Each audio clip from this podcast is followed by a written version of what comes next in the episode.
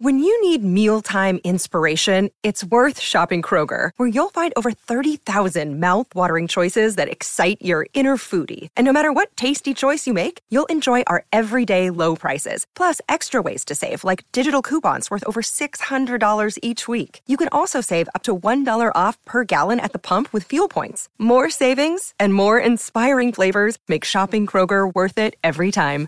Kroger, fresh for everyone. Fuel restrictions apply. Hey there, Brandon Harvey here.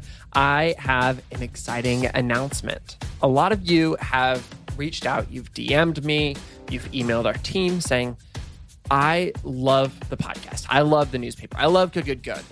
But I would love to really get to connect with other people who also love these things. I feel like we would have so much in common. Is there any way we can do that? And to be honest, we haven't always had a great answer for that. We've said, oh, well, you can connect with people in our Instagram comments. We're going to do live events next year and, and you can come to those.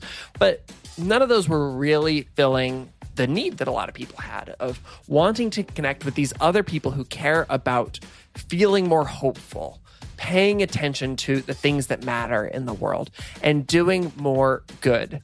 And so I am so excited to announce the brand new launch of The Neighborhood. The neighborhood is the brand new exclusive community space for the Good, Good, Good community. It's the ultimate place to connect with hope seekers and world changers, to share good news, to talk about the books, products, nonprofits, podcasts we love, and to help each other make a meaningful difference in the world. We've actually been in kind of a beta launch for about two months now, and it has been so incredible. And we just made it public last week. To get access to the neighborhood, you just have to be a good, good, good subscriber. And many of you already are. And if not, all you have to do is go to goodgoodgood.co slash membership and you can sign up to become a member right then and there. And the great thing is, all members get access to the good newspaper. You get access to exclusive discounts to brands doing good. You, of course, now get access to the neighborhood and you help support the work that we do at Good Good Good and also this podcast. Sounds good. So, one more time, we have launched a brand new community space for the Good Good community, and we want you to be a part of it. We want you to join this. So all you have to do is go to goodgoodgood.co and sign up to become a Good Good Good member. And from there, you will be immediately prompted to join the neighborhood, and you can go and connect with all of the amazing folks who are already there. Thank you so much for being a part of our community, and can't wait to see you in the neighborhood. Juneteenth was only recently declared a national holiday, but folks have been celebrating its importance for decades. The day has its origins in Texas when black slaves were declared free by the 1862 Emancipation Proclamation. But the meaning of Juneteenth spans greater than a single day or state. It's also a day to reflect on the history of black people in America and what freedom looks like then and now.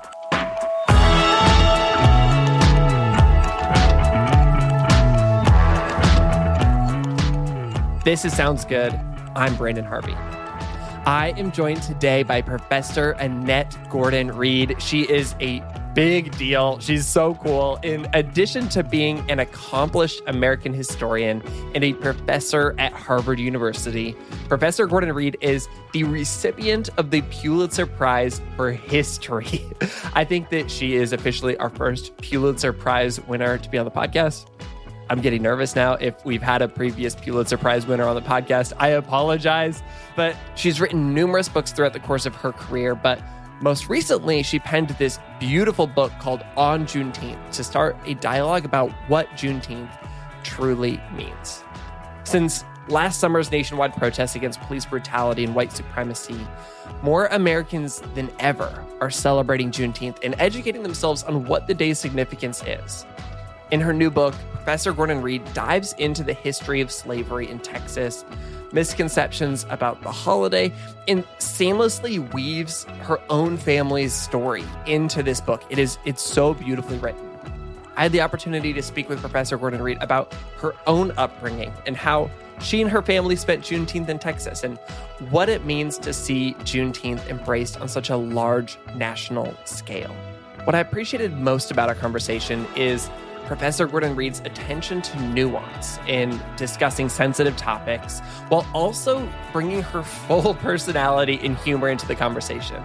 And my hope is that this episode will inspire all of us to appreciate the full history of Juneteenth and all of the landmarks of Black liberation in America. This was such a fun episode. I really enjoyed it. I hope you do too. Let's jump straight into it. Professor Gordon Reed, you grew up in Texas and have celebrated Juneteenth year after year for much longer than many Americans have known the day existed. And so I want to start off by asking what does Juneteenth mean to you? Well, it means to me uh, the day that they, we commemorate the end of slavery in Texas. And it was a day of celebration, a day for fun for me as a kid. I, I think back to my childhood celebrating Juneteenth typically. And it was a day where we ran around and drank too much soda water and uh, ate barbecue and played with friends and threw, threw firecrackers, even though we probably should have been playing with matches and firecrackers. But that was a different era, a different era of parenting. It was a day of family. It was sort of, I sort of thought of it as a kid as almost like a black version of July 4th, even though we celebrated July 4th as well this was sort of our special day. And that's what I think of. It's a, of course, I'll have to think of it differently now, but it was a day that Black Texans celebrated uh, the end of slavery in the state. And how did you feel as you saw the holiday kind of grow beyond, you know, just Texas to being celebrated more and more? And then, of course, this year, seeing it recognized on such a large scale. Well, you know, I felt a little bit of possessiveness about it. I was a, t- a tad resentful at the idea that other people were celebrating this because it had always been a mark of uniqueness um, for me in thinking about Black Texans, that we were special in a way. And it took me a long time to realize that what had happened was that as Black people, some Black people left Texas, they took the holiday with them. They didn't forget about it and they began to celebrate it in their new homes, and other people heard about it. And so this was Texans carrying the story to other people. And, you know, as I thought about it, it made no sense to be possessive about it because it was a good thing, right? And you want as many people as possible to share in what, uh, you know, actually is sort of of a, a step on the, you know, in terms of progress uh, for human rights, uh, the end of slavery in, in a state, uh, in, a, in, the largest state of the Union. It wasn't just about the Texans, but it was about the United States. And I think ultimately it's a, a step in human rights in general, and, and everybody should be willing to celebrate that. It's been really fun for me to see just this growth of celebrations and i feel like i i was kind of new to it last year or the year before and just getting to feel like this is something that I feel excited to celebrate because it's I don't know, there's something about some holidays in the US where it feels very one dimensional. And this is a holiday that feels very two dimensional and it's it's true in a in a very complicated way because it holds on to both the pain of this brutal history, but also kind of a sense of purpose at the same time, or it holds on to heartbreak, but also onto hope. And I'm curious about your thoughts on that unique tension. How do you manage that tension or think about that tension? Well, I think it's it's built into it. It's built into the day because even if you know about or think about the way people who heard the news that they were no longer going to be treated as property, meaning, you know, they couldn't legally be sold and separated from family and, you know, husbands from wives, mothers from children, and so forth, which was a trauma of slavery. And even though they heard that that wasn't going to happen, they knew it was going to be a struggle. So it, it's sort of inherently this um, day of celebration, but at the same time, a sense of purpose has to go to go along with it, and that's always been a part of the celebration. I mean, uh, the Emancipation Day picnics they used to have and the way people gathered when they did it, not just at their homes, but in public places, you know, featured speeches and songs. And you know, the history was recounted, and as was, you know, the the notion that we still had to go forward. There was still a struggle. There were things to be done. So I think this is a holiday that is and I've said it is tailor made for history and remembering. And it requires you to think about the story. What happened? Who were the people who were involved? What happened afterwards? So I'm, I've had a number of people express concern about the possibility that this will become just another day, you know, a day off and, you know, white sales, mattress sales, so forth, that kind of thing. That will it will surely come to be a feature of it at some point in the fu- in the future. But you know, the benefit is that we've been celebrating this for 156 years in Texas, and people know how to do that. It's I think with the King holiday, we're still trying to figure out what to do besides you know playing his "I Have a Dream" speech and recounting those things that are important. But you know, we have we have a memory and a history with this holiday, and that people can look to and draw inspiration, draw ideas about celebrations, but always keeping the history at the forefront. Yeah, it's really anchored into a rich history in Texas, and it, it would take you know another 150 years to offset that it, it, seems and so that's that's a really good way of looking at it. You know i know that you grew up celebrating juneteenth and you of course are an incredibly talented and thoughtful historian and writer but where did these two things intersect for you? Where did your interest in juneteenth as a historian begin? Well i did an essay for the new yorker last year uh, well june 2020 um, and that came out then and about Juneteenth. And it had me talk, you know, I talked a little bit about my upbringing and my childhood and also the, the holiday, the history behind the holiday. And I'd also done a review for the New York Review of Books of five books about Texas uh, some months before then. So Texas was sort of on my mind. And those two things together, and here I was in the middle of the pandemic, uh, stuck in my apartment here uh, like everybody else in the world, quarantined off. And I had time to think about life. And, and it made me think about my parents who are no longer living. And I started thinking about what they would make of the particular moment we were in, you know, in the middle of this pandemic, uh, that the world was being held hostage pretty much by this virus. And I missed them and I wanted to make a connection to them.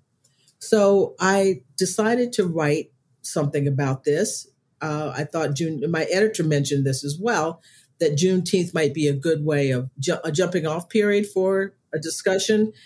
But I didn't want it to be just a memoir. I didn't want it to be just, and this happened to me, and then this happened to me, and then this happened to my family. I wanted to use my family as a jumping off point to talk about Texas, Texas as an entity, as a state, and the history of Texas. So I got the idea of melding, you know, taking my family story, as I said, as a jumping off point to talk about important things in Texas history because Texas, I've spent a lot of my time since I've been in the North from many, many years after I went to college and then law school and then settled here in, in the North. I've had to explain Texas to a lot of people. I've had the occasion to say, you know, what's going on with that?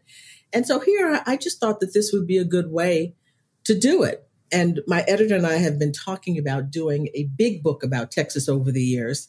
Uh, but I wanted this to be small, more intimate, more personal, but at the same time, not focusing in on my family too much, just enough to start a conversation about things that I wanted people to know about the state of Texas.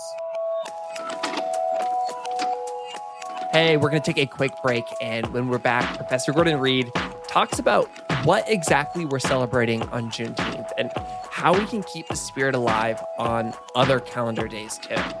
You don't want to miss this. We'll be right back.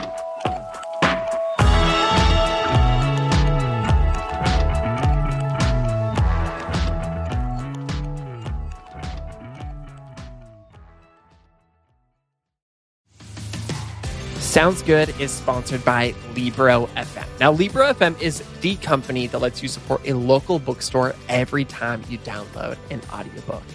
Last week was Amazon Prime Days, and I saw this big conversation happening online, and you probably did too, about maybe we don't need to support this giant multinational corporation that doesn't pay very much in taxes And instead, we should focus on supporting small businesses wherever we can.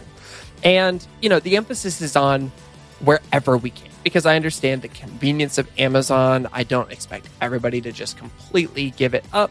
But Libro FM is a really easy way to transition a little bit away from Amazon to businesses in your community. And why is that? Because many people listen to audiobooks through Audible, which is owned by Amazon. And Audible is, you know, a smooth running app. It's the one that everybody's heard of. So that's what people use. But here's the amazing thing Libro FM has all the same audiobooks, the exact same price, an incredible app that works so good, and it supports a local bookstore every time you download an audiobook. So it's kind of a no brainer to make the transition over. And here is the best part Libro FM is offering Sounds Good listeners the opportunity to get two audiobooks for the price of one with your first month of membership when you use the code GOOD. This is going to make your transition so seamless. Go cancel your Audible subscription and use the code GOOD to get two audiobooks under Libro FM. And that money will go directly to supporting a local bookstore of your choosing. All you have to do is visit their website, libro.fm. That's L I B R O.fm. And use promo code GOOD to get started with two audiobooks to help support small businesses and to help support this show. Sounds Good is sponsored by Bev. Okay, so we all know that it's hot girl summer, hot backs summer. For me, it's me and my dog sitting on my hot front porch summer. So I guess hot porch summer. Um, and you know what goes great with all of these summers, these hot summers, is a delicious can of wine. And where should you get that wine from? Well, it's from Bev the female founded canned wine brand on a mission to transform the alcohol industry as we know it. They're making a difference by creating a voice for women where there has never truly been one in the alcohol industry. And they're doing so in a kind and approachable way. Now, what do they have? They've got four varietals Rosé, Sauv Blanc, Pinot Gris, Pinot Noir. They also have their little secret one that you can get if you're a Bev Club subscriber. It's called Glitz. It's their sparkling wine. So good. All of their wines are crisp, dry, a little fizzy. They're super refreshing and delicious, and they're all zero sugar with just three carbs and 100 calories per serving. Again, perfect for hot girl summer, hot porch summer, hot back summer, whatever it is for you. And here's the great news we worked out a special deal for Sounds Good podcast listeners where you can receive 20% off your first purchase plus free shipping on all orders by going to drinkbev.com and using the promo code GOOD20 at checkout.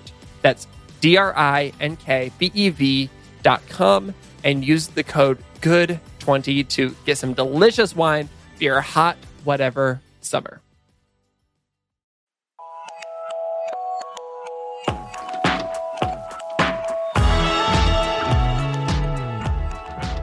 Did you find that there were some key misconceptions about Texas or some key misconceptions about Juneteenth that you knew that you had to grapple with, that you knew you had to use this book to push back against? Well, first on, on Texas, push back against the idea of Texas as just the West, mm. Texas as a place of cowboys, or Texas as a way of uh, Texas as being about oilmen if you've seen the film Giant or you know what that is or read the novel by Edna Ferber, that is the kind of quintessential presentation of Texas. Uh, it presents a history of Texas. Once there were these, you know, cattlemen, people who were, you know, dealt with cattle, and their way of life was eclipsed by the sort of, you know, crass uh, wildcatting oilmen. And those are the two figures in Texas. But no one talks about the other figure, which would be the plantation owner.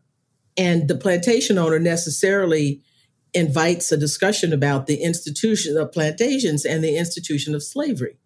And the presentation that d- leaves that out leaves out Texas as a slave society and also leaves Black people out of the picture.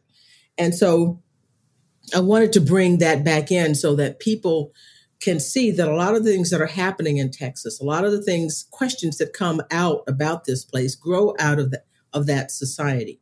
So that is that is the story that I wanted to expand on, Texas. I say that Texas is constructed as a white man. Texas has a gender and a and a race, and it's a white guy and a white man. And there are people there who live there who are obviously not white men. They're white women and black women and black men and and Latino people, indigenous people. And I wanted to expand the picture of what Texas was like. Also, on the question of Juneteenth, the story is always presented as if black people that enslaved people had no idea there was such thing as emancipation proclamation and whites were keeping it from them. And so gordon granger comes to galveston june 19th 1865 and he's telling them this the great news that nobody knew anything about. Well that's not really the case uh, what happened is that granger gets there in june this is you know a couple of months after appomattox after Lincoln has been assassinated. And many people think that the end of the war was Lee's surrender at Appomattox Courthouse, that that's what it's all over. But that's not what happened. The Confederates kept fighting, and the Army of the Trans Mississippi kept fighting well into May. And in fact, the last battle of the Civil War, they won. But they knew that they have may have won that battle, but the war, the overall war, was hopeless. And so they surrender at the beginning of June. And then that's when Granger can go into Galveston and take not just, he didn't go there just to make this announcement, he was there with the troops to take over, to, you know, to take control of Texas, which would now be brought back into the Union.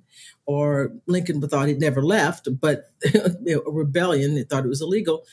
But they would take over uh, in Texas. So this idea of the unknowledgeable, the unknowing enslaved person. And I think the story is told that way to try to to try to enhance the villainy of slave owners, that they were keeping this from people. Well, you don't really have to you don't have to do anything to make them not villainous. I mean, to make them it'd be hard to to you don't need any an embellishment there. So, but it it's the villainy was in keeping fighting, you know, keeping up the fight even after things were over, and going to sort of the last ditch effort to maintain their way of life, which was essentially a system of slavery. So those two things, Texas, the sort of you know construction of Texas as this white space outside of the South, and then Juneteenth, a story of unknowing people who certainly have the light brought to them when in fact they knew. I mean, the recollections of people, uh, you know, say and indications say that these people knew what was happening, uh, what was going to happen there. And uh, this was just a fulfillment of it. it. It shows you that, I mean, Juneteenth is really about a military victory, the result of a military victory that was made possible by, in part, by the influx of Black troops, um, enslaved men who ran away and joined the Union Army and helped defeat the Confederacy. That is so fascinating and so incredible. And I think that there is something special about the fact that I mean you brought this up earlier that you know we get to use this day as an opportunity to remember this story and to to learn and to kind of hold on to this complicated narrative and i love that last year i learned more than i knew the year before this year thanks to you i'm learning more than i knew last year and i hope that that just continues and this becomes more rich. Oh yeah, oh it definitely will. I mean, I just I grew up thinking of Galveston, for example, just as a as a beach town, and I I knew that my great grandfather went there to work on the wharves. You know, he would go, he would leave his cotton farm and go there to make extra money. You know, and so that was the only two things that I thought about Galveston. But from doing research for this book, such as I could do it here in my apartment, uh, uh, you know, most of the things were online. Uh, but I would like to go there and really mm. go through and, and try to dig deeper. I'm fascinated by the Black community in that place. Black men who were working on the wharves uh, in the late 19th century and the early 20th century, who had a union and who were active in politics to the extent that they could be. So I guess I'm just agreeing with you. There's going to be a lot more that we will find out about this this place and that we'll find out about this holiday too. What I like about what you just said is that uh, we are going to learn a lot more, but you are going to learn it as a historian, and then we are going to learn it from you. And for that, I am very grateful. I've got two last questions uh, before we wrap. Uh, the first is it's such a celebratory moment that we get to honor this as a federal holiday but you know we also hold this tension of the fact that there is still so much more work to be done and there are many other bills that you know many of us wish had been signed uh that you know tangibly help people uh in this country black people in this country more than you know just making a holiday how can we hold on to both of those things at once and celebrate this thing while also you know pushing for this other legislation? Well we just have to do it. You know we have to do it. We do it all the time in our lives. We hold you know these kinds of tensions. The holiday is important. It's symbolically important. I think we can do all the education that we talk about but the voting rights those things are existential uh, crises at the moment. I think. I mean, are serious, and you just heard that they've blocked um, the bill. Uh, we're going to keep working on that. I don't know if we will be successful, but we will. That's great. I think that's so important. And then lastly, you know, Juneteenth was last week. I know that many of the interviews that you have, you know, that have aired so far, were you getting interviewed and talking about this before the day happened? And so I just want to wrap up by asking, how was your celebration this year and how did it feel different from last year's if it did? Well, it felt very different. I mean, first I, I was I'd gone down to Washington for the signing and I had to stay there because I, you know, I had had a lot of uh, interviews and I couldn't get back. So I basically set, spent the day in the hotel Friday uh, doing interviews and uh, came back on Saturday and had more interviews to do. So it was a combination of work and fun. I was talking to people on Juneteenth about Juneteenth, uh, people who were interested in it. Um, uh, we got barbecue and red soda, Good. and uh, we did those kinds of things. But it was it was a more relaxing holiday. I really want to to do it up next year. I'd like to maybe go down to Texas and if I, you know, do some things, visit relatives and maybe do some events uh, and attend some, maybe go to Emancipation Park uh, down in Houston again. Uh, but this time, this was more low key. Uh, although we did our ritual uh, food items, it was more. It was a day of talking to other people and answering questions about Juneteenth, which was fun.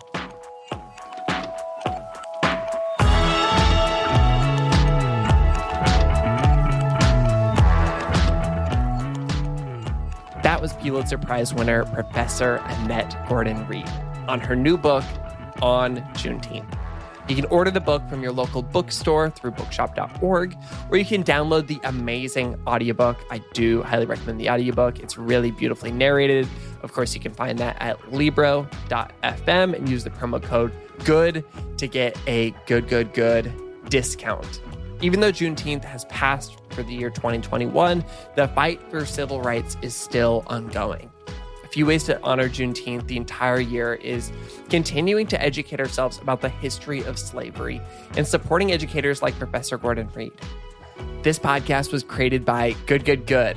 At Good Good Good, we help you feel more hopeful and do more good.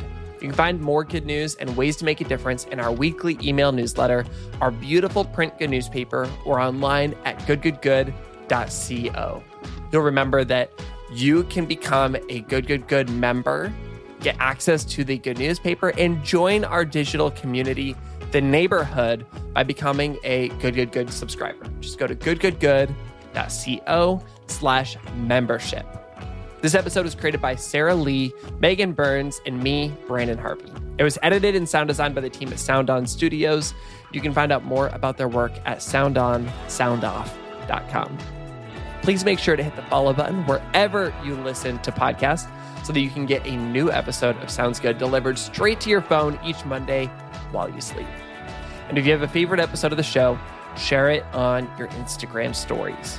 It helps get the word out about celebrating good news and taking good action. And with that, that is a wrap for this week's episode. Go out and learn one more new fact about Juneteenth, and we'll be back next week with more good news and good action. Sound good?